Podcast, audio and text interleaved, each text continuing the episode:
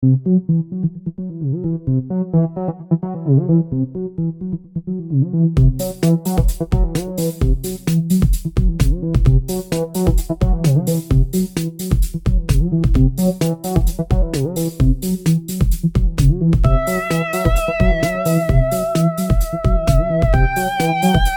welcome, folks, to Desperately Seeking Entertainment. I am one half of this week's hosting team. Joined with me is Mr. Ben Frawley. How are you?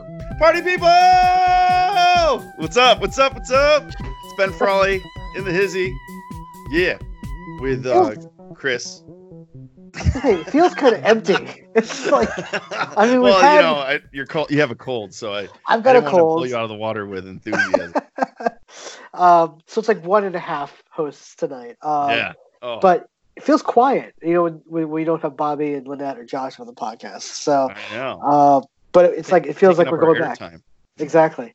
Exactly. Because we got important things to talk about. So, um, anyway, folks, if this is your first time listening to this podcast, what Ben and I like to do is take five stories or facts or news or whatever it may be in the world of entertainment uh, and bring it to this podcast because we just like to chew up and eat up everything um, entertainment.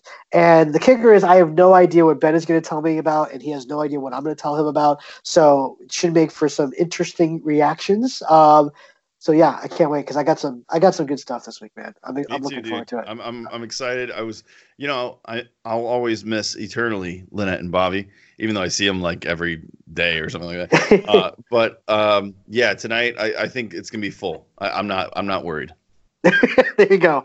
There you go. All right, man. Well, kick us off then. Kick us off. Well, Chris, let's talk about some news that is there. Might there's a lot of big news. We haven't been on air for a couple weeks now, but uh, there's some news uh, today and the day before that is near and dear to our hearts.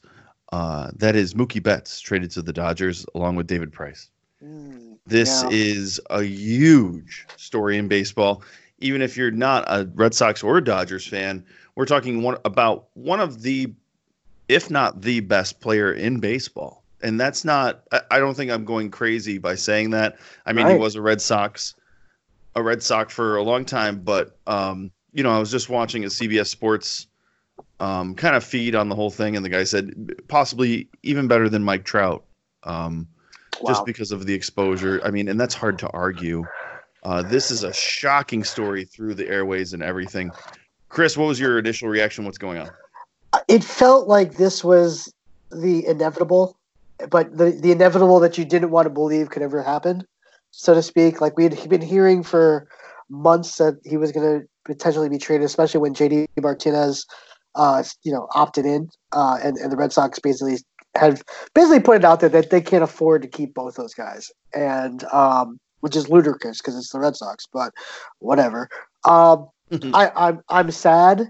I, I but at the same time, I just I just felt like I it, I knew it was coming. But I was hoping to get something back a little better than you know basically a bag of balls with a bad back. So Yeah. uh, Empty puck thrilled.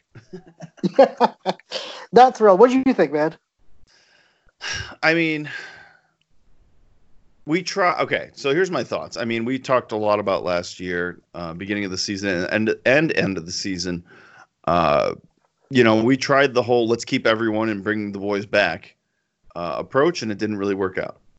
Uh, I understand that we got to do some moving and shaking here and there, but he is the best player in baseball. I mean, when you think of him defensively and offensively, it's he's really hard to top when you look out there. Um, JD Martinez, of course, I love that guy uh, and what he brings to the club. So I, I mean, I'm not totally worried. I think we're still a playoff caliber team. Uh, it's going to be interesting to see the odds on the board at the sports book. Might have to put ten bucks down on the Red Sox. Maybe. That might be an interesting kind of. That might have made them, you know, as opposed to uh, top tier eight to one, 10 to one. That might be, you know, it might be a twenty-five to one kind of bet. I, mean, at this point, we don't even have a manager yet. So I'm like, we we just traded away our best player. Uh, we don't have a manager. Uh, we we have no idea if there's any punishment coming from MLB. Um, yeah, it's it's it's a mess right now. But I agree. Put some put ten bucks on the Red Sox. Why not? Could get you could get you some nice stuff. But yeah, it's Yeah. it's a weird time to be a Red Sox fan. I I, I gotta tell you. it's a weird time to be an MLB fan. uh, Yeah. with all of the scandals. And I know that we had our cohorts on the air, and we were just kind of talking uh, about the, all the scandals with uh, the Astros and the Red Sox and everything, and just how I think I brought up the article about how I think it was the L.A. City Council said that they wanted the uh, the title back or the title for the Dodgers. Right, right. Yeah. Yep. Um, and just in general, what are your thoughts on the state of baseball? You know, it, I feel like baseball's in a moment where they can't make they can't make a mistake that puts them behind, if that makes sense. Like they've they've already lost the whole America's pastime, most popular sport. I mean, football's got that right right now. Oh, they, And- they totally got that. I mean, look at the Super Bowl on Sunday. Uh, Right. You know, yes, big market teams. I guess, I guess Kansas City is a big market team. I mean, Kansas is a big state. Donald Trump joke. Uh, so, uh, but you know, not really. You know, there weren't some giant teams in the Super Bowl, but the ratings were in on that thing. It was a great game. Uh, everyone was happy, as, as from all accounts. So. Uh, there we have it. Football just keeps rising in popularity. So is NBA is rising Yeah. in popularity as well. Um, Their NBA is through all their scandals. Um, they have not really gotten the players' way of protesting uh, things like Black Lives Matter and uh, really working on their reputation. I think that's helping them overall too. I think they see that, and MLB can't get out of their own way. Nope. No. Nope. And especially today, you, you hear the news that uh, Pete Rose is now appealing his ban because he's like, look, if you're not going to punish the Astros, why are you punishing me? So, uh, which is actually a kind of a good point. Uh, which It I'm is like, a oh good my- point, oh- but it's like, a oh hot God. mess. But it's a hot mess for MLB. Yeah, definitely. It really And- is. I mean, definitely. there's a bunch of unwritten rules in NBA too, but I don't know. There there's just some things you don't do in basketball, and there's some things you don't do in baseball. But apparently, the Astros and the Red Sox didn't get that memo a couple years ago. So Nope. Well, and we can thank Alex Cora for that one. So, um, and I, I don't think he'll ever. I, I think he's going to get a lifetime ban. I, that, that I that I think is coming down. So, um, yeah, it's sad, but we'll see. I mean, pitchers and catchers, what they report next week. So next week, that's why I bring this story up right now. Um, yeah, I mean, I am always excited for the beginning of baseball. I got fantasy baseball coming up. Um, and you know, sports betting, yada yada yada. I try to Yep. stay away from that place, but uh, it's coming up, and it's interesting to see the odds on the championship. I, I don't know. I, I still love baseball, but I know it was me and a handful a handful of friends up here, if Mhm. that. And you know, of course, you and and Josh, we we are baseball fan, Red Sox fans till the day we die. But besides us, I I don't know anyone who just casually watches a baseball game. right, right. Uh, people can casually put on the game in a bar, a football game on the bar. Um, or up here in a big kind of college market, you have uh, bars that put on um, college basketball games. yep. You know, Yep. oh, uh, Duke or Kentucky or uh, Arizona or a big uh, Gonzaga is playing. They put it on. Or you go out to the casino, it's on at the sports bar. But MLB, you gotta you gotta ask a waiter to put that on a television, and that really shows. That tells me something. Absolutely. Absolutely. Good stuff, man. Good stuff. And we'll see how this season goes. Oh, of- Yeah, and and as far as the trade, uh, I'm not that worried about the Red Sox. We still have a great players. We have a, a bunch of young talent coming in. Um, but it's a bummer to see the best player in baseball leave your team, no matter what. Huge, huge, huge. Yeah, I'm right. I'm right there with you. Well, you brought up the Super Bowl. That's actually what I wanted to talk about next. Excellent. Um, was the Super Bowl? Um, good game. Uh, overall, great game. I mean, it really did come down to the fourth quarter, uh, which Yeah, I know. great. I thought the uh, Patriots were still going to pull it off in the fourth. it's like it's waiting for Tom. Brady. I mean, Brady was there, so I I was know. like, I saw that. I was like, oh my god, he made the field. I was totally waiting for him to like Tonya Harding, J- Jimmy Garoppolo, and go out there and win one for the the 49ers because that was his favorite team growing up. So, um, um, but yeah, no, great game. Um, I was I was happy for the Chiefs. Uh, I was happy. I was happy for the um, the 49ers. I feel like that's a, a franchise that it's like, hey, it's good. It's good to see them back, kind of in the limelight. So, and I think they'll they, they're coming off of they're coming off a four win season last year or Yeah. two years ago or whatever. Yeah, yeah, that's crazy. So, um, but let's talk about a couple things that I thought were interesting about you know the, the outside the game, so to speak. Mhm. Let's start. Let's start with the commercials. I don't know. Are you a big Super Bowl commercial guy? Like you look forward to those types of things? Uh, of course, of course. Yeah, my Yeah. you know I used to be in advertising. My dad's in advertising. Of course, of course. Of course. So yeah, no, good commercials. Um, ironically, like I think the most memorable ones were like the tearjerker ones. Like Google put out this really depressing one that like, oh, Oh yeah. um, do you see that one? voice. Yeah, of course. The guy's Oh. voice. We're all sitting here. Oh my god, what's going It's on? if, it's like if you've ever had a grandparent, it's like that that hits you right in the heart. Uh, Well, like, everyone. Well, Chris, everyone's had a grandparent. Well, I'm just that exactly. That's what that's the point. Gosh. um, yeah, no, I I was like, oh god, my grandparents. And so like, I just remembered, I remembered that they're all gone. So I was like, ah, damn it. Oh. So, um, yeah, that that got me. Uh, I, I didn't really see any ones that were like, man, that was hilarious. Uh, like you you have in the past. I didn't I didn't really see a lot of those, but we did get some interesting trailers. Did you see a lot of the trailers that came out? I did. I, I I called the uh, Bobby was asking me. We were watching together, and he was like, "What is the trailer that's going to kind of shock the world?" Uh, there was a couple that were Yep. great. Um, of course, Black Widow with a couple new footages, uh, footage pieces in there, and then um, uh, Falcon and the Winter Soldier was, was on there. Yep. Um, but the thing, now I don't know if you're on the same page. The thing that hit me the most, and I was clamoring for more, and I know we were not going to get more as far as the trailer anytime soon, was the appearance of a young Alex Winter in a Walmart commercial. I was freaking out. I wanted more young Bill and Ted's, and then it hit me.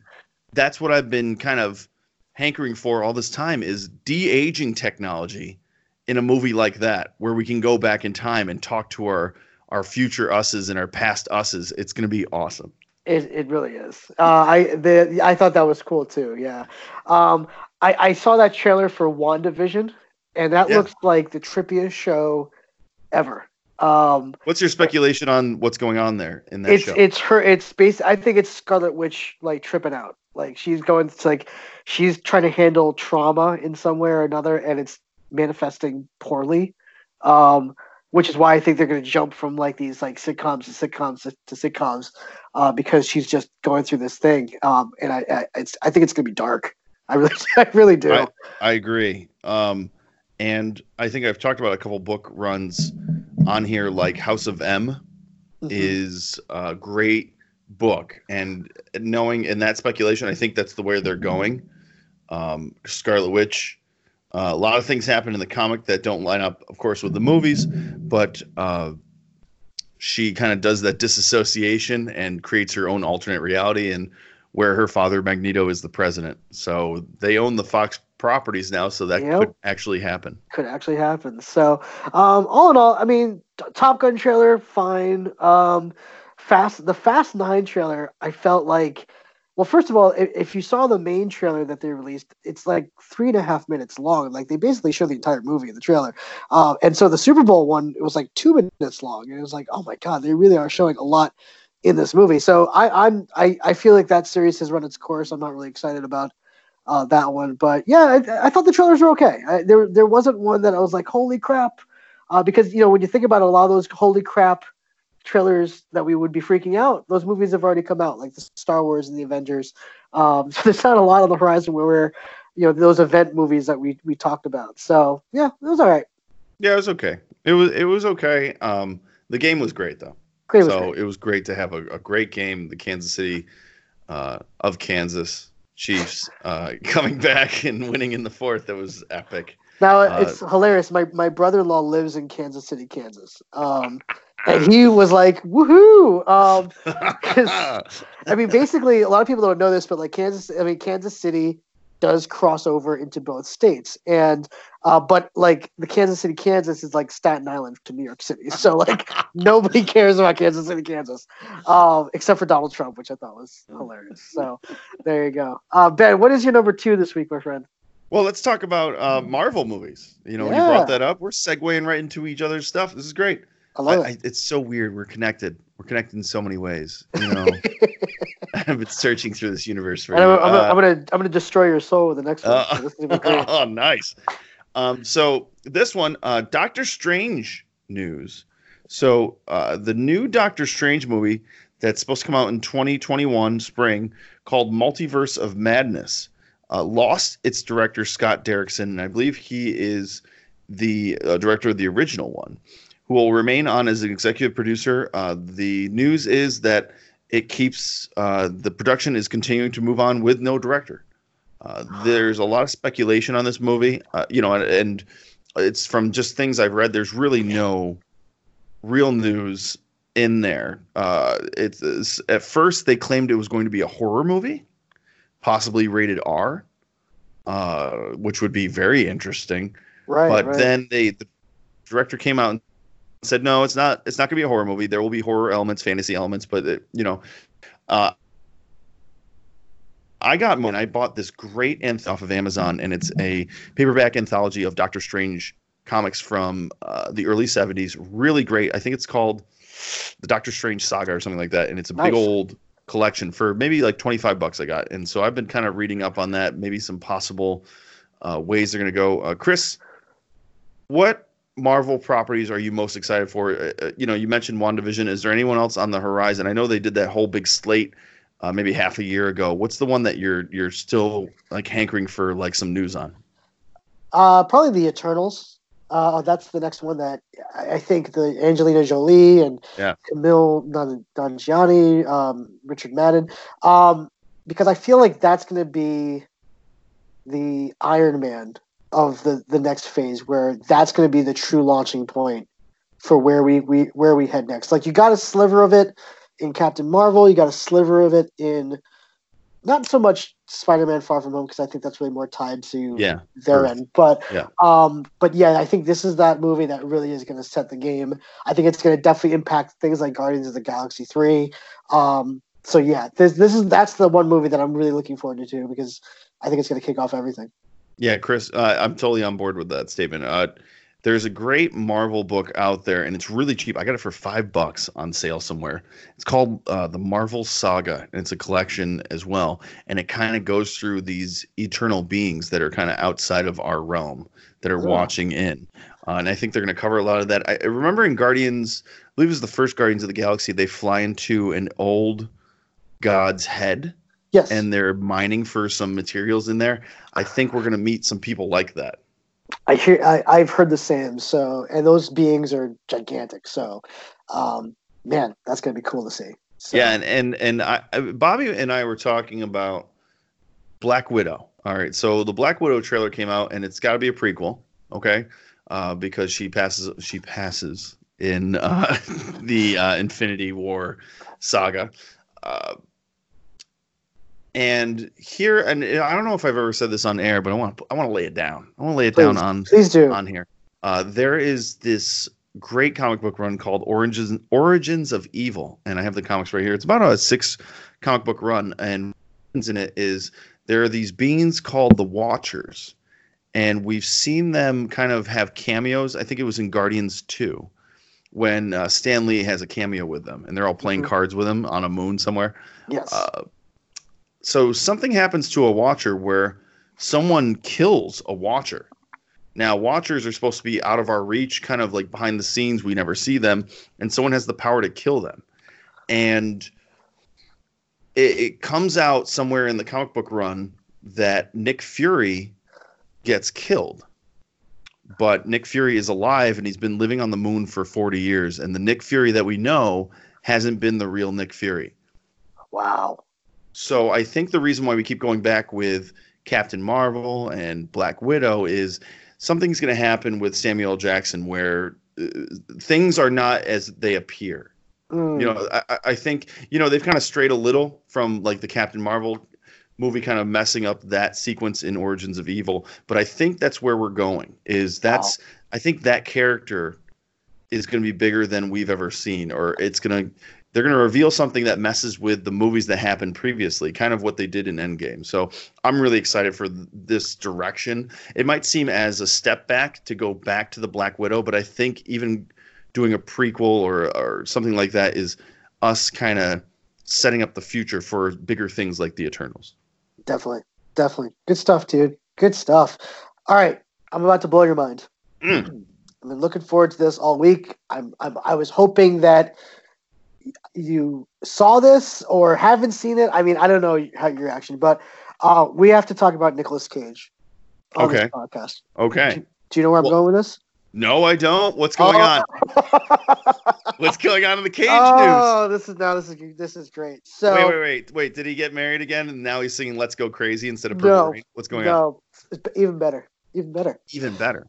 So uh, again, you, you, you just gotta constantly look at Nicolas Cage's IMDb and just keep hitting refresh because one of those days it's just gonna you're gonna see something new pop up on there. And know. sure enough, we, didn't we just do this two weeks ago or something? just did this two weeks ago, but we already have a new movie.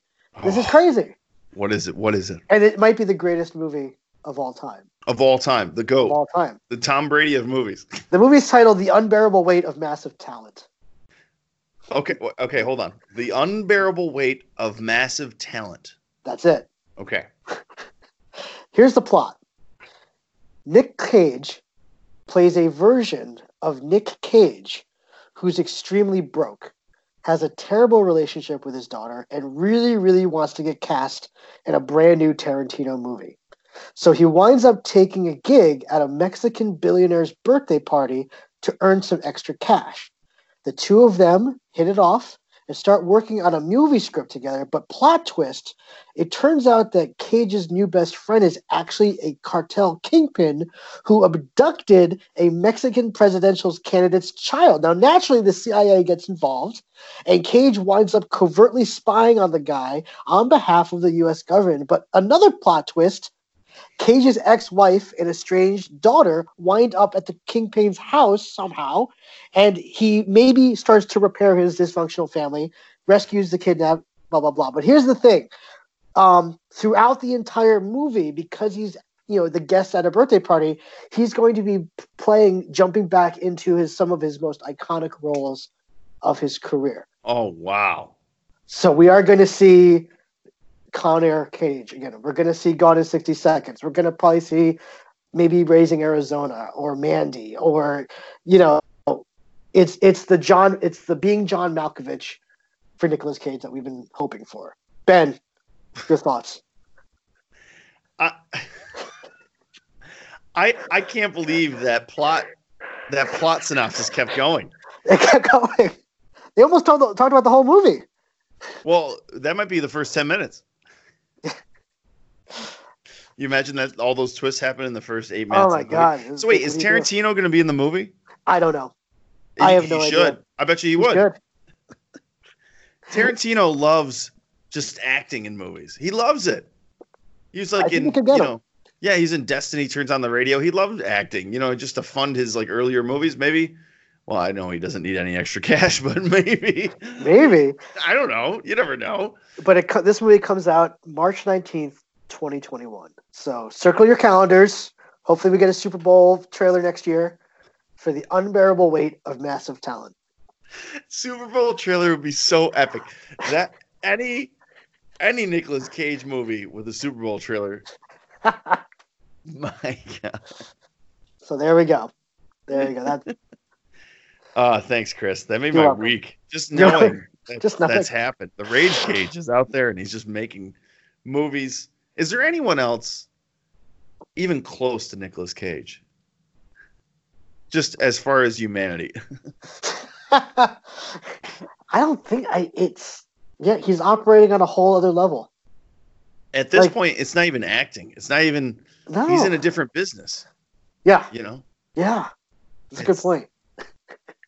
you know, because I like I always said that like you know Keanu Reeves, you know, whatever you know, I've heard some harsh stuff about his acting talent in some movies and stuff, but he always picks good scripts. You know what I mean, or fun movies. Like Yep. i- him and like Mark Wahlberg, they just seem like cool dudes that. You know, you go to their house and they would put on a good movie for you. Like, oh, you want to watch a movie? Cool. And they would just know what to put on. Or that seems like a neat movie. Let's just put that on. Exactly. And nicholas Cage, what kind of movie? Let's say it's just you in the cage, right? Little, you know, and, and nothing crazy. We're not out raging in Vegas or something like that. We're just he's just taking you around his hacienda. And I'm gonna show you some films in my studio downstairs. And then what's what do you think he's showing you, Chris? Is he showing one of his movies? Is he showing like oh, like maybe like a s- like a uh, he's like I conceptualized a movie into stills and I drew them and I want you to check them out. Like what what's going on? What do you what do you think is going on? What is he going to show you? I think he shows me a surveillance video that's going on like somewhere around his house. And what's, happening? what's happening? Like, like I, nothing. And he's like, "That's the point. Nothing happens until we make until we make things happen." it's like, yeah. you ever think of that? All right, or like best prediction. That's that's the best speculation I've ever heard. Or maybe Chris. he t- maybe he takes me out back and like he's got a TV, but like the TV, like the screen's been like hollowed out, and we're just looking at the like the Valley of Los Angeles. Oh, and there's like a candle. There's a couple candles in there or something. Yeah, top. like and like he's like, you see how you know we've we've had the biggest screen all the time, and we just never right. look at it. Like, you ever you ever think that you know sometimes you think that you're watching the TV but maybe the TV's watching us. Oh my god! So he just shows you a mirror. Yeah, it's really you and your own movie. Oh, that's good. Amazing. Amazing. I love it. So yeah, needless to say, looking forward to that movie. The so. incredible weight of tremendous Ma- talent. What, massive what? talent. Massive talent. I heard the, the title is so catchy. I remembered it and everything. oh man! All right, dude. What's your number three this week? Um, my number three, I watched a little of a documentary series that's been on Netflix for a little bit. It's called The um, Evolution of Hip Hop. Yeah. Uh, I watched the. I think it's season four. It's four episodes. This this thing just needs to be more episodes. It's it's great little show. Um, and this really takes us up to late '90s, 2000s. Chris, did you check this out? I have. I haven't awesome. watched any of the new season yet, but I'm, okay. I'm I caught up. Yep really interesting. Um, it gets into the way he breaks down this past 20 years is really interesting. Nice. Um, just really talking about the evolution of the mixtape is really Ooh. interesting. Mm-hmm. And there is, I forget who is on the documentary, but they say that mixtapes and you and I know them from like New York City corners from you know the 90s when we would go visit and stuff mm-hmm. uh, all the way up to the 2000s were really originated from New York City and big cities like that. You would just go down to like St. Mark's Place and there'd be all these mixtapes, cassettes, and then they turn into CDs and everything. And they said mixtapes were there's only two types of mixtapes: mixtapes pre 50 Cent and post 50 Cent. Mm and they really give him that much credit of changing the mixtape game as a genre. And I didn't realize this that really him coming out, him in his kind of like marketing style or marketing genius, he said, you know, I, th- you know, he came out with a couple singles. You know, he signed with I forget what record company he signed with for like a like a year contract or something, like a one deal, one album contract. It hit it had a single, it went okay, and he's like, you know what? I could sell more records on my own just by printing CDs and just selling them. And he did it. And he got the notoriety of Eminem and Dr. Dre. And that's how he is who he is today. And it was fascinating. And it, it got me motivated. And there's a couple great websites out there I got to promote. Um, got me motivated. And I wanted to check out um, mixtapes. I wanted to check out like famous mixtapes out there that I've never checked out and there's this website called mixtapetorrent.com. Huh. Um, and you can download them by torrent, or you can just direct download these things. I mean, I don't like to promote bootleg boot, bootlegging music, but it's kind of supposed to be bootleg. They're mixtapes. Right. They're not. They're not produced by a uh, studio or anything like that. And a lot of these mixtapes use other people's music. Wow. So I I downloaded this one uh, by uh, I've been listening to it all all of today hold on, I want to get the name right. This is by the artist Fabolous, who I know from uh, his collaboration with Nate Dogg, et cetera, et cetera. Um, and it's called Summertime Shootout. Great mixtape. I also uh, got these um, this one called Wineberry Over Gold by DJ Screw. I didn't know that. He's kind of one of the first kind of uh, slowed down um, drinking drank kind of music. Really awesome stuff. Okay, nice. Um, and so, and I got like a Rick Ross mixtape and a future mixtape called Purple Reign. Really cool, and that's why I love this series because you get uh, music that you've never been exposed to. Um, right. and you know, great interviews on here. They don't get a lot of big interviews, but you know, like they don't get Kanye West on the thing, but they get a lot of producers that work with him. There, there's T.I. on there. There's a lot of great um, celebrities. So, Chris, what are your um, what are your thoughts on this series? I, I think it's great. I, I agree. I think it's it's fantastic. Um, it, it teaches you a lot. I mean, you, you know, we, you and I, I think knew a good amount of hip hop history, but I mean, when I started watching this, I was like, oh my god, like it showed me everything I didn't know, and it's like, you know, things I should definitely know more about, and artists I should know more about, and um, I love how they kind of break it up by almost territory. So like, East Coast, West Coast, Dirty South, um, you know, Kansas City, St. Louis. Like, you know, it's it's awesome to see them really kind of talk about how different these styles, you know, were, so to speak. And so the fact that they're kind of getting into the the Eminem era, so to speak. I mean, do they cover Limp Bizkit at all? Like, do they kind of talk about that? Uh no. Oh damn! All right, never mind. Uh, not wa- not watching it then. No. Uh, how dare you, sir? Listen, if we're not going to talk about rap rock, then uh, oh. what's the point? Uh, but well, rap um, rock started with Mr. Bungle. Everyone knows that. everybody knows that. um, but yeah, no, I, I, I love it. I, I think it's fantastic. I think if if you're missing, if if if you watch this and you're like, oh man, I wish they talked to Dr. Dre more or Eminem, um, you should watch this and then switch over to HBO and watch. I think it's called The Outsiders. The Defiant uh, ones. The Defiant ones. Thank you, because um, that really goes in depth with Dre and and all those guys, and you really do get out of that what you probably want in this documentary. So yeah, combine the two if you can.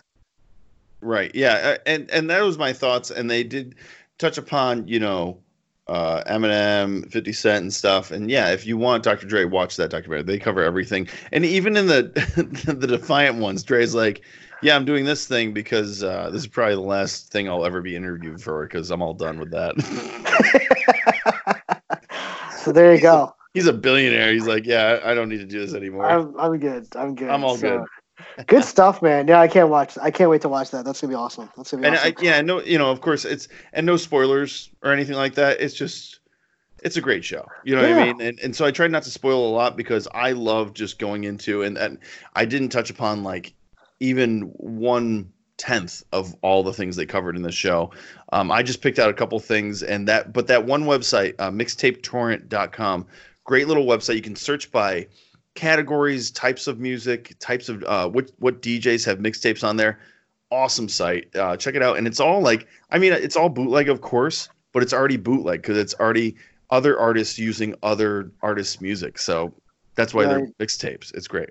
Awesome. Good stuff, man. Good stuff. All right. So for my number three, uh, so I spent some time out on the West Coast uh, last week, man. I don't know if I told you this. I, I was there. I saw. I saw. Yeah quick jaunt out to LA, which, by the way, uh, I need to clear something up real quick. I put on my Facebook page, I was driving by the HBO building and I put up a photo and I jokingly said, uh, pitching a series today about a Broadway blogger, ha ha ha. And there were a number of people that I think believed me. like oh, I, I saw the, that. Yeah, I thought the I winky face. Joking. Yeah, I thought the winky face was a good hint of like, yeah, I get it. But there were people saying like, "Good luck." I was like, no, like, and I, I try to, I try to put another comment saying, hey, just to let y'all know if this actually ever really happens, uh, I'll take y'all with me. And I still don't think people got it. So, for those of you who think that I'm a much bigger deal than I actually am, thank you. But it, it's, I did not. I'm kind of a big deal, but not big enough to go and burst into HBO unannounced to pitch a series. So let's just put that out there. But uh, I was in LA for basically 48 hours. I, I actually got to stay uh, at this hotel called the Andaz West Hollywood, which used to be called the Hyatt House in Hollywood. And because of this, this was if you ever watched Almost Famous the movie.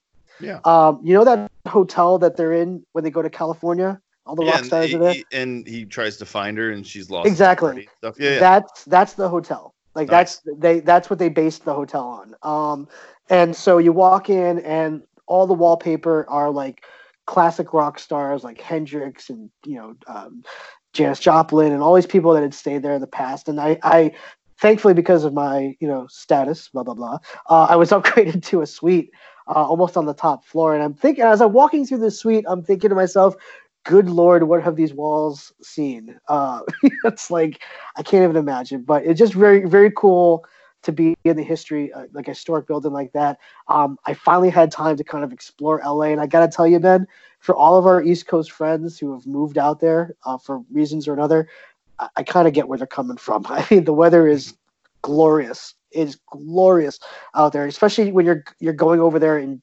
January and February on the East Coast to go to Los Angeles and it's 80 degrees um, and sunny and not humid. It's like, you know, the, my, one of my biggest gripes with Curb Your Enthusiasm is always makes me want to move out to Southern California.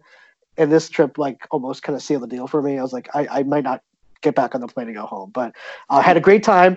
I actually did the um, I, I did the drive that uh, Brad Pitt and Leonardo DiCaprio do at the beginning of Once Upon a Time in Hollywood when they're driving oh, through the Hollywood. Oh, that's so awesome. Um, you can actually find like their path online um, of like what streets they like drove on and stuff like that. So uh, for those of you who really want to experience that, those those roads, my God, they're so freaking windy. Um, like you I don't know what they did. They probably movie magic, but like you have to go like 25 on some of those roads because you're they're so if you're going 35 to 40, you're you're spinning out. So um, well, Brad Pitt's he's a stuntman. He's a stunt. Oh yeah, so he knows how to drift and things like that. That's so, right. Um, but yeah, no, made me really appreciate Hollywood uh, more than ever. So yeah, just um, yeah, give it up for LA. It was awkward being out there. It's, you know, five days after Kobe Bryant died. I'll, I'll definitely say that. Like every every stoplight there, you know, every billboard had a tribute and things like that. So that city is is definitely hurting from that. But um, yeah, just really cool to be out there. So you know, that's all. Hey, Chris, Chris, I got a, uh, I got a story. Hit me. You, you ready for a story? So uh, years ago, I went out uh, before Super Bowl Fifty to San Francisco. Ooh. To uh, just join my friend John with ticket brokering and yada yada yada, and got kind of kind of a got a, a free ride out there uh, you know, free hotel at the Westin nice. in San Francisco. That's quality. Is, That's quality. Yeah, which yeah. is an old timey hotel. It's been fixed up, of course, uh, but lots of celebrities, yada yada yada, right? And the floor I was in, it wasn't a suite, but they had the tall ceilings. It's an old school building, like wicked tall. So I'm a tall man, so. I loved like kind of being in this like tall. I mean, the ceilings had to be at least 10 foot tall, 12 foot tall, like really wow. tall. Um, like almost playing in like a basketball court or something like that. It was great. So I'm staying in this room and I'm so busy just running around San Francisco. It's great. But then they have these historic photos. You know, uh, this is the Westin 1901 or pre earthquake or post fire and all this stuff, right? And then there was one picture I kept walking by on the way to my room. And my room was the room where Fatty Arbuckle killed a prostitute.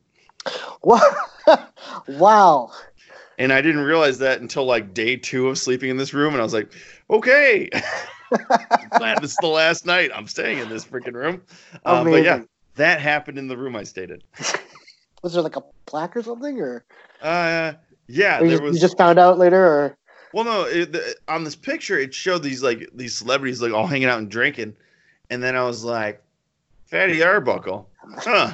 There's that one story and then uh, beep boop beep boop googled it up and i was like oh yeah that happened right here at this moment like in 1910 oh or something 1915 or i think it was the 20s 21 yeah so uh I mean, if you believe if you believe in ghosts and spirits, man, what I wouldn't have given to have that like moment replayed spiritually in the room, so you can actually see that it's like on a loop, the murder oh, happening. That'd be terrible. it's like, oh, very cool. I mean, I, I work in Savannah, Georgia, that has a lot of haunted buildings and, and stories like that. So like, yeah, it's very cool to kind of be in those those rooms. But wow, that's crazy. that's very cool. Good stuff, man. Yeah. So get, definitely, if you folks have the means and the time, you know, don't write off LA. Uh, yes, the traffic is terrible for no reason, but um, it's it's it's definitely worth getting out there. So there you go, man. Uh, dude, what's your number four this week? Number four, uh, couple uh couple story, a, a, a, double bagger of David Lynch news. Um, oh, okay. I know now Bobby, that we have two fans on this podcast, by the way. Yeah, exactly. um, well, I, you know, first of all, uh, there's a great article on the Ringer about the film "What Did Jack Do?" the 17 minute film on Netflix. Uh, Chris, did you watch it after Bobby talked about it? No, I gotta, I gotta get on that. Just it, it's, good. It's so good, dude. It's okay. so good. I don't know what Bobby's talking about, and I was like, like we were watching the Super Bowl, and I'm like, hey, can we pause during this quarter so I can put on what what did Jack do? He's like, absolutely not. I go, I don't know what you were watching. I was watching a masterpiece. oh my god. There's a, there's this one point. Uh, I mean, I mean, I don't want to spoil everything, but there's a, my favorite part is this monkey's being interrogated by David Lynch himself, and uh, and the monkey's describing how he loves he loves sex with a chicken. is the monkey like talking or is it like making noise in their subtitles? No, no, oh, that'd be good too. But no, they superimpose a uh, human's mouth over the monkey's face. Perfect, even yeah. better. and he's talking about, I don't care if you judge me. The second you get your hands under their feathers and touch those supple breasts, it's out of control. It's out of, absolutely. It's one of the most wild things ever. But anyway, there's another. The reason why I bring that up is there's another story. Uh, new Elephant Man film in the works from Black Swan producers. Okay, is so, Darren Aronofsky directing it or no? Just the producers of Black Swan, but um, around uh, what did Jack do in this news? They are releasing a new, also a new uh, print of the Elephant Man. Oh, the uh, original of the original, which is of course directed by David Lynch. And if you've never seen that, you know whatever your thoughts are on David Lynch and his style, that is an amazing movie. It's a masterpiece. That, it, it, really is a masterpiece. It's yeah. it's well done and it's a perfect film for him. It, it's mm-hmm. you know there's some movies and I would love to see you know he's getting older now of course, um, but I love when directors of his style end up doing something that isn't typical. Mm-hmm. You know, whether it be Darren Aronofsky doing um, The Wrestler or, you know, David Lynch doing Elephant Man, where they take their style and their focus on life and they bring it to the forefront. It, it's that it's the reason why Elephant Man is what it is. You know, coming off of Eraserhead, this wild experiment experimental movie. Uh, he directs Elephant Man, and it's a masterpiece. And so, I don't know. I need you to watch What Did Jack Do, and just, and then we'll talk about the state of Lynch. Are, are you bummed out that he's that these this generation of filmmakers is getting older, like Scorsese and Lynch, and we probably aren't going to see a lot of, if any, films by them. I think it's it's sad that a that's happening, and b I think the younger generation is becoming less knowledgeable of their work. You know, when we were growing up, Taxi Driver, um, you know, Blue Velvet. I mean, these are movie, you know, definitely Twin Peaks. These were pop culture events, like they were staples uh, of a generation. And I think the younger generation, you say Blue Velvet, they're like, what? Or like Twin Peaks, you're like, oh, the Netflix show. You're like, no, yes, but no. and like, um, I had, I mean, here's a great example. I was, you know, I, I work with a lot with high school students and, you know, I asked, I, you know, the school I work for has a film school. So I always ask these kids, what films inspired you to become a filmmaker? And very seldom do I get a filmmaker from that generation or before them. It's usually I get a lot of David Fincher. I get a lot of um, uh, guy, the guy who did Birdman. Um, and okay. and and those are good directors. Don't get me wrong; they're great directors. But it's like if that's the limitations of your inspiration, then that's a problem. I know, gotta... and, and, and Fincher himself would say, "Oh my God, I'm lifting so much from David Lynch, or oh, I'm totally. lifting so much from Scorsese, or you know, even uh, uh, you know, even older avant-garde filmmakers. Like he'll he'll be like, "Yeah, I totally lifted that." Like I'm like he would probably tell him tell you himself, "Yeah, I'm copying everything." yeah, don't don't follow me. I'm I'm a, I'm a, such a cheater. You know, it's like it's, I, I asked this one kid, I was like, "What's the best movie you ever seen?" Um, oh. that like inspired you to become a filmmaker. How old was he? How old was he? So he's 17. He's about to be a senior in high school. uh, what movie do you think he picked? I'll just you know take a random guess. I'm gonna say. Well, I don't want to be mean. I was gonna say Twilight, but I'm gonna say. Um, uh, what's something new? Uh, I'm gonna say Django. Uh, no, he picked Lord of the Rings. Which don't get me wrong, I love I love me some Lord of the Rings, and right. I had to remember that it came out when he was probably five, four or five years old. But still, It's like, oh, like you couldn't. No, Chris, he was negative two. I was negative two. I was like, you really couldn't have. So you didn't even get to see the original theatrical run. I was like, you're you're working off the. I was just like, really, that's as far back as you want to go with this? But okay, all right, great. So yeah, such a, such a bummer. And then you know, yes, there are people like Aronofsky, Fincher, and uh, oh my god, I'm drawing a Wes blank. Anderson. Wes uh, Anderson. P.T. Anderson. I mean, Who's the guy that's coming out with Tenet? Oh my god, Oh, Christopher Nolan. Like, Christopher oh Nolan. God. I mean, there are some great directors out there. Don't get me wrong. I'm not such like a movie snob or a film snob that I'm like, oh, all good movies are gone and they've been released. Um, Right. But there is something about style that is kind of falling by the wayside because a lot of movies don't get released to cinema Yep. unless they're superhero movies. And you know, uh, you heard my kind of my thoughts about movie of the year and Midsommar wasn't even nominated. The Lighthouse wasn't even nominated for anything. Nope. And I think those movies and those directors and those filmmakers are going to go on and we're going to talk about those films 5 years from now. Yep. We Yep. really are. And listen, Little Women, Little Women, great movie, but I'm not going to rewatch it. Yeah, I've seen that story before, and actually, to be quite honest with you, I thought the previous movie uh, version of it was better. But that's Me too. Me too. Uh, I, I'm, Give me, uh, give me Winona Ryder any day of the week. So Yeah, exactly. That was a great commercial. Uh, Right? So, um, but I don't know, like uh, that, seeing it, done it. You know what I mean? Uh, good stuff, man. Are we are we men on film? Is that what we're doing? Seeing it, hated Seen it. it, hated it. Oh man, that's a callback. You like that callback? I love it. We're uh, kind Oh. of men on film on a podcast. He's, do- you know, David Alan Grier is doing a play in New York right now. I should probably give him a call and be like, "Hey, do you want to just do?" so, Oh, you could do on film. you could do Antoine Merriweather. Wasn't his name Ant? I'm Antoine Merriweather. I forget- Oh, I forget. I forget. David Damon Wayans' character was it Blaine? Was it Blaine, Blaine. Williams or something? just the outfits, the outfits they would wear, the, the Uh-huh. little hats. Oh my Yeah. Dag's little hat. No, there was a show called hair. The Living Color, and it was perfect.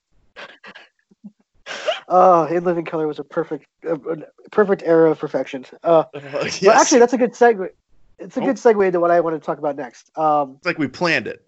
yeah, we definitely did. So, Ben, did you happen to see SNL a couple weeks ago with Adam Driver? Have you watched any of that? I watched a couple. I watched the um. I definitely watched the Star Wars Yep, yep. one, and I watched a couple other ones. So if you didn't see it, um, d- during his monologue, um, he the the theme of the monologue was like how tonight's going to be just kind of like a chill episode. And he just kept doing things that were like chill, so to speak. But what was peculiar was he was dragging them out. Like he would be like he'd walk up to the camera and like put his face in the lens, and then he'd walk to the audience and put a, his arm around a random audience member or something like that. Like it was very long and drawn out. And at the end of the monologue, he said, "Just so you know, I'm doing this because uh, there's a sketch towards the end of the show that I really don't want to do, so I'm running out the clock, so we have to cut it." he's like, he's like, no, I missed that part. he's like, it's slightly transphobic, and I really don't feel comfortable doing it. So uh, we're just gonna sit here for a couple minutes. And he looks at his watch. He goes, "Yeah, they definitely have to cut it now." All right, so we got a great show for you tonight. it's like, Holy snap! Are you about to tell me that was real?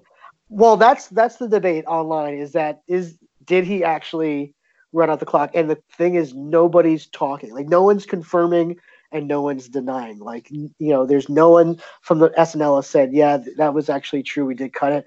Um, you know, typically with after the episode's over, like they'll release some of those cut for time Yeah. skits. Yeah. Um, this what they didn't do that with this one at all. Um, so yeah, nobody knows if that was like a thing, like a, a, a gig, or um, if that was actually real. So, but it's it's quite a moment because you're like, yeah, this is dragging on for quite a bit. Oh, oh, that's why he's doing it. So yeah, very interesting. And it's one of those things where it's like, you know, if it's real. Um, th- th- th- this was probably the last time that we've seen Adam Driver post SNL because uh, people have been banned from the show for less. But oh, oh yeah. Well, well, it, it reminds me of one of the weirdest times I've ever seen on television. Uh, and I've never seen a rebroadcast of this. I don't know where to find it. If anyone's listening to this and they know they have a VHS copy of this, um, uh, Chris, I don't know how early you were watching Saturday Night Live, but I think my first episode that I stayed up for was Michael Jordan. Okay. Yep. With the uh, Summer's Eve commercial on it. Yep. Stuart Smalley. Yep. Yeah, and then the uh, Stuart Smalley, and then the Phil Hartman uh, racist coach sketch. I love that sketch. Um, so great, great show.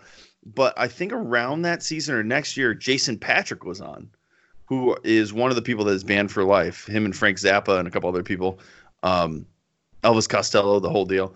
Uh, and the reason why Jason Patric was banned is uh, I I don't know if I'm making this up, if I am remembering this wrong, but there was this one sketch that Jason Patric turned towards at the end of the sketch. He turns towards the camera, looks right into the camera, and walks towards it and says, "That's not funny. That's not funny at all. That's not funny." And they just kept repeating it, and they cut to commercial.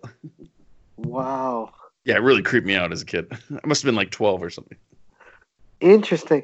Well, it's it's you if you look up Jason Patric SNL, like they there's like they talk about how he's banned, but yeah, they they're not bringing up the reason, or at least I'm not seeing it yet. What the reasons were, but me too. Um, yeah, I've watched those videos, and I've they've never shown the clip. I've googled like the clip, and I can't find it. So it must have just aired because I don't even think they rebroadcast because it really wasn't a popular episode. I mean, I think he was promoting Speed Two or something like that. Oh, um, yeah, so it didn't go over. So they, I don't even think they rebroadcast that episode on Comedy Central when they did the rehash. So a lot of the YouTube clips are from that. Even like the you know the musical, you know the the awesomest musical guests that they haven't rebroadcast or re-released to DVD or whatever, like Faith No More or anything. That's the only way you can see those is when they rebroadcast them on Comedy Central and someone bootlegs them up to YouTube.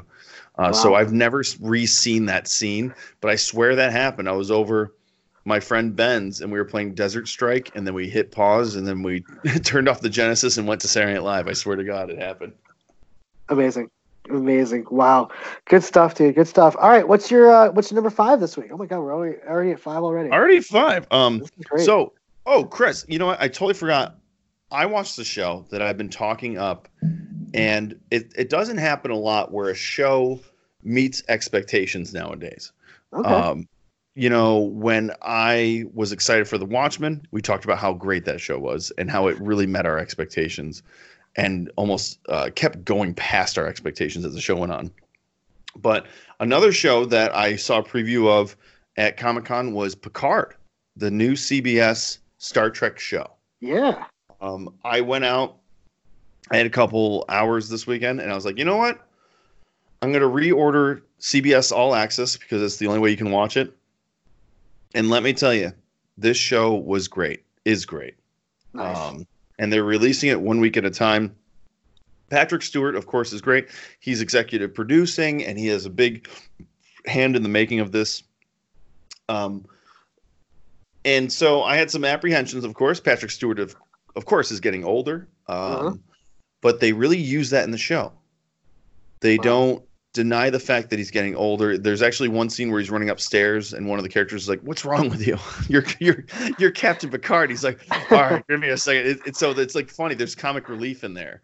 Um, but the thing, and I'm not going to spoil the show, but the thing that's driving the show and what makes it really interesting is it's almost like a murder mystery. It's huh. a detective show.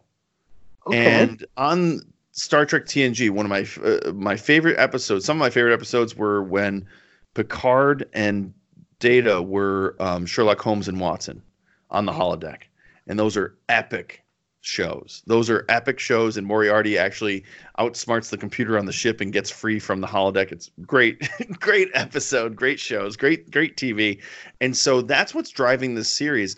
Um, and th- of course, there are cameos of other characters from the Picard show, but um, you know what? They've only released two episodes, but I'm all in. I, I, really need to know what's going on.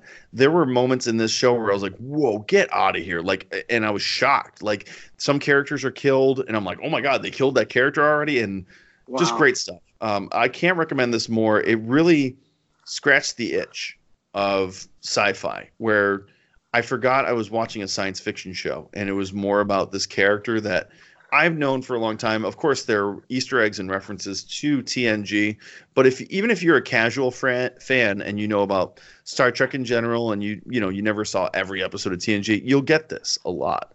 Um, nice. Uh, Nice. Really interesting. And then Chris, one thing that's really interesting. So this is a CBS show, and someone in I think episode one drops an f bomb,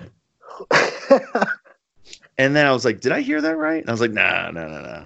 And then episode two, a big f bomb, like like an overt f bomb. Go, whoa. Um, so this is a broadcast show dropping an f bomb, and it goes directly to CBS um, or CBS All Access. So it, it was un, uncensored, and I was like, oh my god.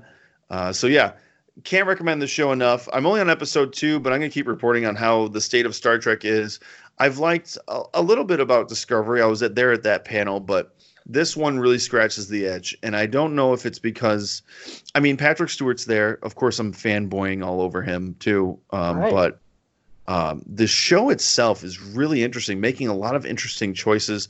Um, I'm always interested in when they go into the Federation and they start talking about Federation politics, especially among admirals and commodores and captains. And when you get up into those politics of the Prime Directive, they touched upon that too, like how the scandals in Picard's past where he went against the Prime Directive, which are really interesting. And the reason why we love Picard is he, you know, he he can't stand behind that sometimes. Sometimes he needs to save a bunch of people, um, which makes him a hero. But really interesting. It's a, it's a lot of talking, but I was interested. So, Chris, are you gonna watch this? What are you gonna do? What's you what's, know, what, what's your I don't I don't have CBS access, um, and I, I'm kind of waiting for them to have enough content that I feel really is worth the purchase. Like I, you know, Star Trek. I'm not a big enough Trekkie to be like, oh yeah, like gotta gotta get on that.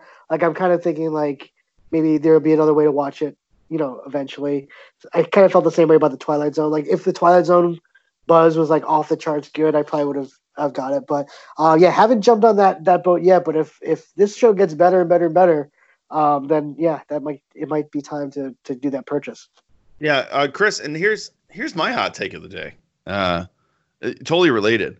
Uh, so I, I picked this up for five ninety nine a month, uh, CBS All Access, which is cool for like football season um, and SU Oh, yeah. up here because they sometimes have games on. Uh, I think it's number channel five up here, so you get uh, Sunday football on CBS, which is great. You get Bills games, Jets games, whatever's regional.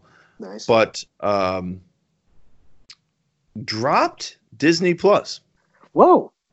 Yep. Wow. Uh, a couple couple factors in there. Gonna wait till Falcon and the Winter Soldier come out. Totally Okay. burned through um the Mandalorian. yeah. Watched it a couple times with Deacon and Katie and everything. Uh, and then I was like, all right. And then another big thing is they dropped Home Alone one and two, Oh jeez. and that was the sh- the movie that Deacon was addicted to. He would, didn't want to watch any Pixar, no Disney movies. He wanted to watch Home Alone over and over. Still quotes Marvin Harry to this day. Oh, I and then I love was like, they they dropped it, and I was like, all right, we're all done with this.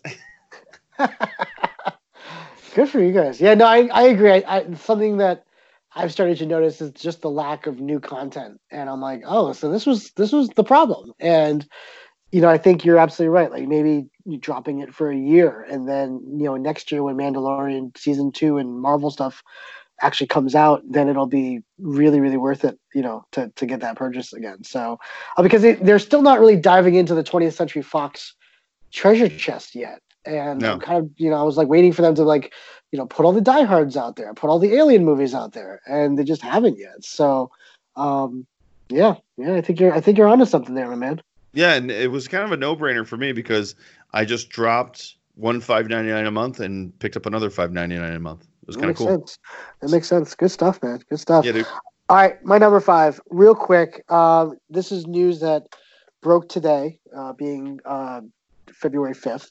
Um, right, February fifth. Yeah. Yep. Um, so I, you know, we we lost Kirk Douglas uh, today. Uh, 103 years old, by the way. And when that when I saw articles say that Kirk Douglas had died, I was like, oh, he was he was still alive. Like I had no idea. He was like one of those. He was on that list of people that I was like, I did not know that they were uh, still alive. So we lost him today, 103 years old.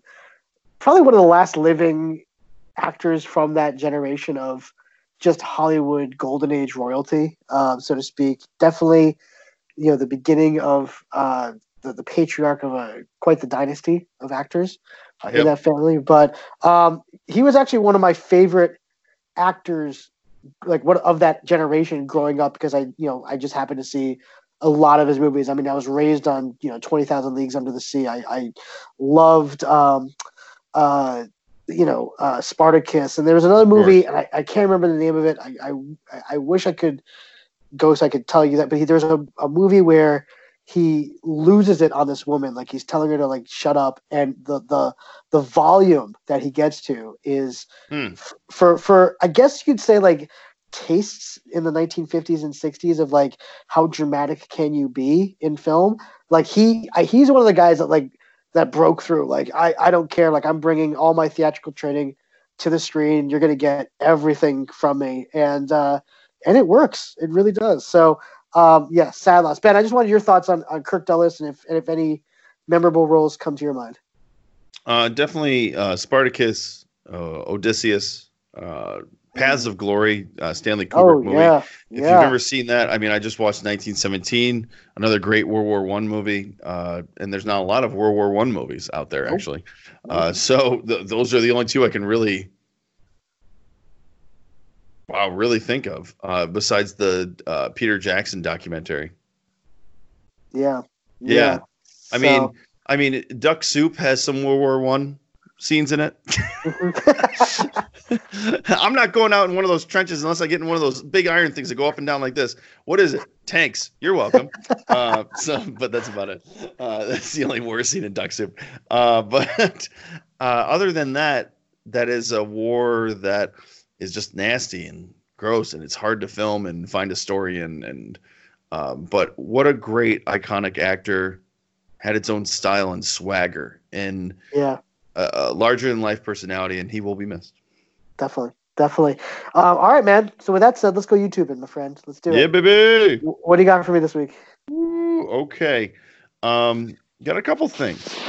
Couple. Um, okay. Um, let's start off with uh, Nerdstalgic has a great video called "How the Fresh Prince Created One of the Weirdest Moments on Television History When They Fired Aunt Viv." It's a oh great. yeah Yeah, it's a it's a nine minute video. Goes through the whole history of why the original actress that played Aunt Viv was fired and the new one brought in, and how the show actually said something and broke the fourth wall and made a joke, and it made it really awkward. I just loved it. It was a great video.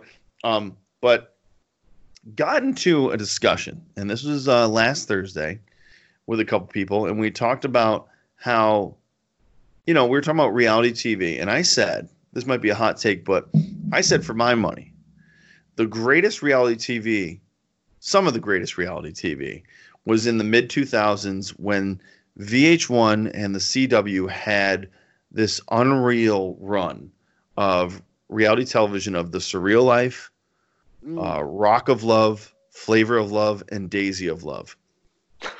got it Chris, do you remember those shows? i do oh my gosh Well, let me tell you. Let me tell you. Every single episode of these shows is on YouTube for free. stop it stop it And I've been rewatching them and they're better. Dare I say better? Much, much better than I remember. Daisy of I- I'm on episode 4 of Daisy of Love. Who, Um, which one was Daisy again? What was her background? So she was on uh, Rock of Love with Bret Michaels and she was kind of this blonde kind of ditzy blonde with like fake boobs woman Gotcha. that that got her own show, Daisy of Love. And you need to just Google episode one, season one, Daisy of Love. They only did one season, and and they got the biggest meatheads ever. This is like definitely like calling it shot on uh, Jersey Shore. Uh-huh. So what they do is it's like The Bachelorette. You you got The Bachelorette, which is Daisy, and you got these guys coming, these meathead bow hunt guys, and right away, you know, the producer Riki Rachtman is the host, and he goes, "All right, guys, welcome to the house. Let's them in." And before they even get to like meeting Daisy or getting to their rooms, they go right for that bar. And they start drinking at an, an exponential rate. So hard that even when Daisy comes out, it's like, "Hi, boys, my name's Daisy." They're so intoxicated they can't even stand up and speak. Uh, like, get eliminated because they're laying on the floor. They can't even stand up. It it is great television. You you can't tell me there's better television. And still, I'm laughing so hard like at this show that it's got to be 2006, 2005. Yeah. It's so epic. Um, but the reason why we brought this up, this was Bobby, uh, Katie, and I. We were just talking about this, and um, do you remember Flavor of Love with Flavor Yes. Flav? yes. Do you remember when the girl pooped on the floor? No. well, look up on YouTube. It's only two minutes and 52 seconds. Flavor of Love, something, which is the girl's name. He called this girl something, poops on the floor. So, Flavor of Love, something poops on the floor, two minutes, 52 seconds. You will amazing. be, you would, you would say that they faked it if anyone could ever think of doing something like this on a reality TV show. It is so outrageous. This was love the greatest TV ever. They it's just about getting people intoxicated and watching them. Uh, I don't know. Just I don't know what the point of these shows are, but just epic TV. Chris, Just Epic TV. Yeah, has anything I mean, uh people still watch The Bachelor and stuff. Has anything for me? No. The answer is no for me, but has for reality TV, we don't talk about reality TV a lot anymore as we used to. Like in the in the 2000s with Survivor, that was where it was at. You know, Big Right. Brother, Survivor, there was so many great reality shows. Uh, what's the state of reality TV for you? Are there any reality shows that you still watch? No, not really. It's sad. Um, Yeah. I mean, I watch. I, uh, could you consider Ramsay reality TV, like Gordon Ramsay shows? yeah, you could. Um, I guess that's the one that the one I I still watch. I mean, they still do. uh, The Bachelor is still huge. I mean, I, I can't watch The Bachelor. I, I um, it, it's just like The Bachelor is like Temptation Island, but taking itself seriously. Like I need goofiness. I need like you need Daisy of Love. You need to watch I Daisy need of Daisy, Love. Or like I, I love Brooklyn, which is the offshoot of Flavor of Love. Um, Or I uh, I love New York. I love New York, whatever her name was. Yeah, She was from she was from Utica, New York. So that's why I know that she was right here. It was it was epic. Living up here in Central New York was like, oh my god, they got someone from this area. It was so crazy. amazing. My favorite one. I don't know if you ever saw it. It was called Beauty and the Geek. Yes. yes. This came out in 2005, so the the apex of of this type of television, where you put like six nerds in a house with six really gorgeous but not intelligent women, and they compete in like trivia contests and like you know makeover contests. So it's like they alternate, and then like throughout the season, like one of the couples actually kind of falls in love with each other. fun and you know you know the guy's kind of a plant because he's like he's actually semi-attractive and his and his nerdom is not as bad as like the other guys so like you, you could just tell that that was planned but like uh it it's phenomenal if you ever get a chance it's on youtube as well but uh, yeah. wow I remember that one. I, I definitely watched that one. And then uh, I don't know if you remember this one. It was on WB, uh, which was just cutting edge of reality TV. Uh, the WB Superstar. You ever watch that? it- no It was, and not the full thing is on there. There's more clips on there now as I'm looking at it, but it was a fake America's Got Talent or a fake American Idol, and where so they had this this dais filled with 40 singers, and they just kept moving the bad singers on to the next level, onto the next round. And so the best is like the first couple weeks where you have these people that are actual good singers. Like, what the hell? I'm classically trained. What the hell's going on? Oh my god! Just and then like the judges were a couple other like reality hosts. Like if, if you put it on, I forget who they were, but you would recognize them. And Tone Loc, and Tone Loc was, and they knew the deal. They knew what they were doing, and they would be so serious while judging. You know what Oh I mean? I One woman, one woman, uh, I think her name was Cho Cho or something like that. She sings uh, the theme to Mad Max Two. You know, we don't need another hero. And, and this is one of my favorite moments on television. The guy he looks into this woman's eyes and he goes, "You know, you hit a level of intensity in this song." He goes, "I don't know if you've ever been inside a Thunderdome, but it's quite an intense place, and you went there for me." Uh, one of my favorite moments. ever. Uh, well, I know what we're doing next time we get together. Uh, we, oh we, yeah, we, we're gonna sit down and watch it. Marathon. That's amazing. Good stuff, dude. Well, for my YouTube and uh, Ben, you know that I'm a huge advocate of casting equality and making sure that people of all races get a chance to step into the spotlight. I've been I've been I've been reading some articles of recent. yeah, so I'm, Yeah. I'm I'm I'm firing on all cylinders right now. Well, in a couple weeks we are getting uh, Disney's uh, attempt to that. Uh, they're releasing the live action remake of Mulan, um, and it's got an all Asian cast. Really interesting. Looks Well- cool. I might actually. I don't know if I'll take the kiddo or I don't know what's going on. Well, know. here's the thing. I, I saw the trailer, and let me let me just say this: Hollywood, uh, while Asians certainly do want more opportunities, um, please consult with us before you do do this Oh. because this movie looks terrible for to me at least. To me, Oh, Um, really? I thought some kung fu stuff going on. I don't Well, it's it's it's one of those movies where it's like they the the animated film did everything it could not to like exploit kind of like the stereotypical you know Asian warrior film. And they Okay. kind of removed a lot of the kung fu they removed a lot of that stuff and they kind of inserted some cutesy characters. And, and i was while i was not expecting that um they they kind of eliminated some characters. They eliminated the music which i'm okay with because the music wasn't great to begin with. But then they Right. added like this like mystical witch sidekick to the the main villain which i'm like that's that's not needed. Like she's a shape-shifting witch. And i remember like you know i'm, I'm part of this asian um you know uh, actor entertainment group on facebook and like everybody kind of had the same reaction of like yeah we probably didn't need to do that and you know the movie doesn't need to look like crouching tiger hidden dragon in a lot of ways um so the, the asian community is very like you know we want to have opportunities but at the same time it's like uh, okay, it doesn't, it just so what's have to be so what's the deal? So so is the problem kind of like the old adage, like not every Asian knows kung fu kind of thing? Right, exactly. Like give us give us some I mean, Parasite, great example of that. Like The Farewell, great example of like meaty, awesome roles that would just happen to go to Asian people. Uh, All right. Well, um, hold on. Hold know? on. I'm gonna I'm gonna play devil's advocate for a second. All right, hit me. I'm gonna, I mean, it's a remake of Mulan, which has a lot of sword fighting in it. Nonetheless, it has a lot of True. martial arts. The cartoon does. True. I mean, what what do you want to have happen? To not Just have not- sword fighting and martial arts in it? Not as much as they they they're pushing it in the um trailer. Like they're Well, they're you gotta you gotta replace the singing with and like martial like arts. like the thing is like she's not like oh, gosh, I can't even believe I'm breaking down the Let's do animated. I want to yeah, I want to hear this because I I'm, like because because we have two different takes on this trailer. Right. Like, I'm I'm thinking this will be fun for me to take the kid.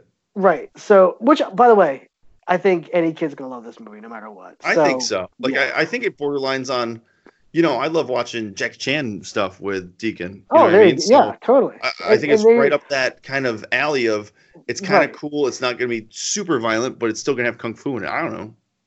To me, it was like her character is not supposed to be kind of a master of anything. Like she's not a warrior. She just she's there because she's trying to make sure that her dad doesn't have to fight. There's a training montage, but you know she never becomes this like expert martial artist who can you know fly up walls and you know Doesn't shoot she an fight arrow a like dragon or something like that?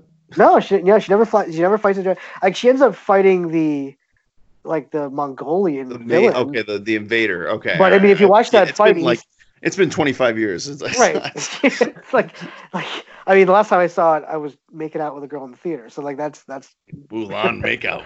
not makeout sessions.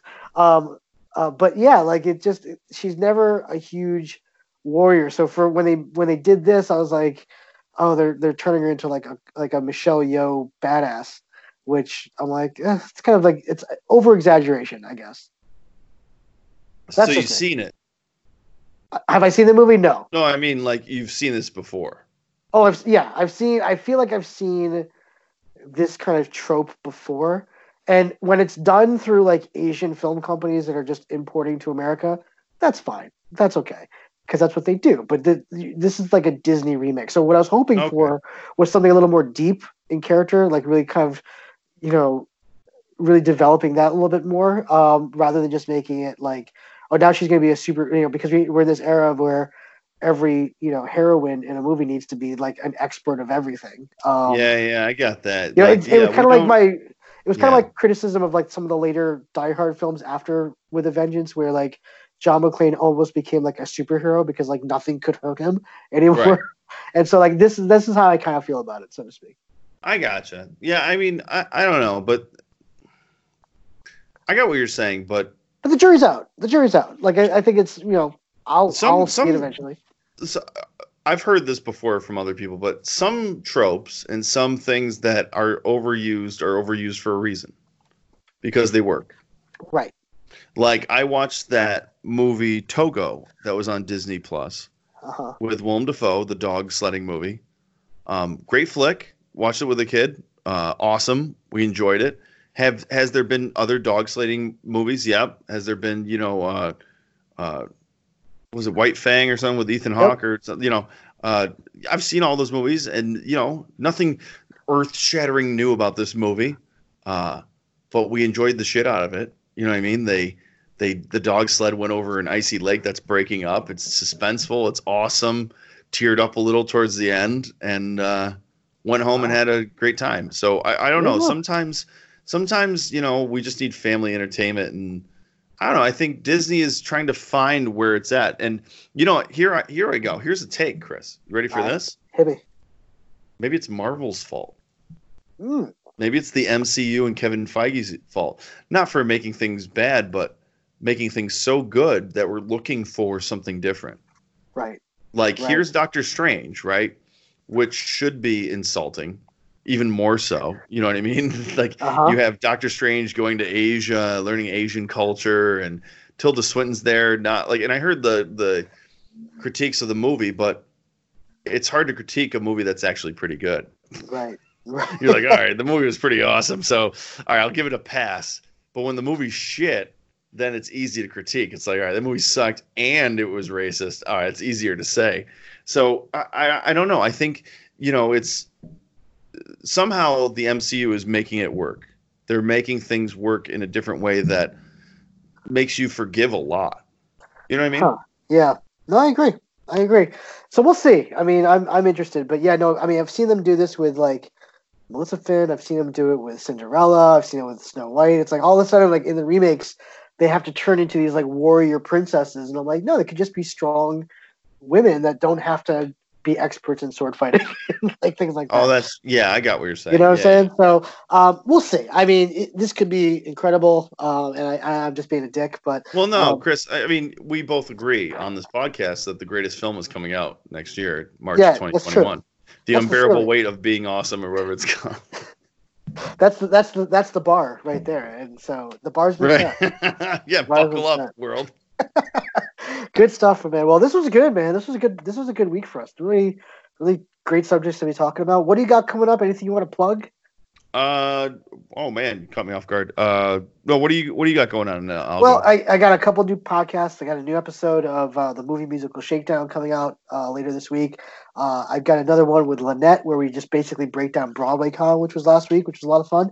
Uh, so we'll get into all the nitty gritty about that, and then just keep checking the blog. We got a lot of interesting stories to talk about. A lot of people that kind of need to be called out, and uh, it's it's getting quite the response. Like literally, like over the past couple weeks, I've seen my name in like random magazines that I'm like don't usually talk about. like I, my uh, I, w- I was mentioned in this uh, this magazine called Point Magazine, which is just goes out to ballerinas, and my wife is a huge fan of that magazine, so that scored me some really amazing points. uh, awesome. that That's end. awesome. So, well, so, no, yeah. you know what? I think it's important what you do as far as that because nothing. You know, some people might view it as being hypercritical or something like that, but you're trying to help the brand of theater in general. Right. And as we've seen with baseball and, you know, Roger effing Goodell with NFL, when scandals over envelop your entertainment product, people will stop watching. People will Right. stop going. And so, you know, we need to step up. And so, you know, if Ben Vereen is getting a lifetime achievement award, that's effed up Yeah. Screw that. and I and yeah, screw that. And so you know what? Because yes, do I love the the DVD of Pippin with William Katt? Yeah, but screw that. You know what I mean? Yeah, I'm not going to watch that now. Just like I can't watch uh, the Usual Suspects. Thanks a lot, Kevin Spacey. So you know what I mean? Like uh, I'll try to watch it, but I'm like, ugh, I'm going to fast forward this scene. Right. you know what I mean? Right. And- and so what, whatever you're doing, keep up the good work, Chris. It's good Thank you, man. I appreciate Um, that. I appreciate. What do you you got going what's- on? What's what I got going on? And something, Chris. I, I want to want your just two cents on the way out. But uh, Deacon and I, uh, we did something brand new this week. We watched our first uh, Monday Night Raw together. Ooh, Proud Good. moment as a parent. good age. Good age Yeah, to bring that up. six years old. You know, you don't want to, and, and I get it. I get it. There's some parents out there. I know Bill Simmons does the parent corner. We're gonna do a little parent corner at the end here. I know some parents out there a little suspect, but if you got the right kid, right, that's not.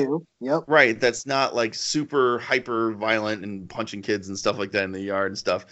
Um, let me tell you, the proud moment was he was enthralled, of course, by the wrestling. Asked me all these questions: What's going on? How did how do you pin someone? What why do you have to lay down for three? Yada yada yada. I was breaking it down, but then super enthralled with the talking, with the theater of it. You know what I mean? Ooh. Well, like, like, wait, wait, why is he a bad guy? Why is this guy yelling at this guy? Wait, why are they tag team partners and why are they fighting that? Loved it. breaking it. He's breaking it all down. He he was totally, and there was something like at first I had to check in. Are, are you scared? Are you okay? What's going on? You know, he got this look on his face, this like quiet look. He's like, yeah. I go, you like this? Yeah. I'm like, oh, he's gonna have nightmares or something. Something's happening. Um, but then, like when the fighting started, he stood up and he started walking towards the television. He's about like two feet away from it. He's like looking at it, really blank space. He's like, yeah, yeah, do it, do it. Oh, it was great. It was great. So that's I can't, Chris. I can't wait for you to have that moment with your son. I'm looking forward to it. yeah. Like, we we quote unquote wrestle like he's like dad let's wrestle Yeah, but yeah. it's just like a lot of like just rolling around grappling stuff but like yeah I've showed him like really like safe matches like the Hulk Hogan stuff from early in the day and he's he seems into it so yeah this is gonna be a fun fun age range uh when it You know, comes to and you know what's a great you know what's a great intro is uh, there's a great comic get off Amazon for ten bucks. It's called um, it's it's an Andre the Giant comic, ooh okay and you can read it to him, and it's a comic book form, and you kind of just break it down. Like I don't even read all the words, and I just tell tell the story of Andre the Giant. And what's really cool is like you tell him, and he's like, "Is this real?" And I was like, "Yeah, this guy was real." And it just goes through his life and growing up in France and stuff, and then you show him him in real life, and it clicks that this person was real. I mean, I still don't believe that Andre the Giant was real. right right oh right. Amazing. Amazing. Good stuff this week, man. Yeah, All right. Well, that's going to wrap things up. Uh, you can listen to this podcast and all of our podcasts on the Onstage Blog Network and onstageblog.com. And please give us a follow on the Facebook and the Twitters and all that fun stuff because we do post uh, a lot up there. Uh, I should probably be posting more, but yeah, we definitely we definitely have an active feed up there. So definitely check that out. Um, but Ben, man, thank you so much as always. Thanks, Chris. You're the man. All right, folks, we'll see you right here next week on Desperately Seeking Entertainment.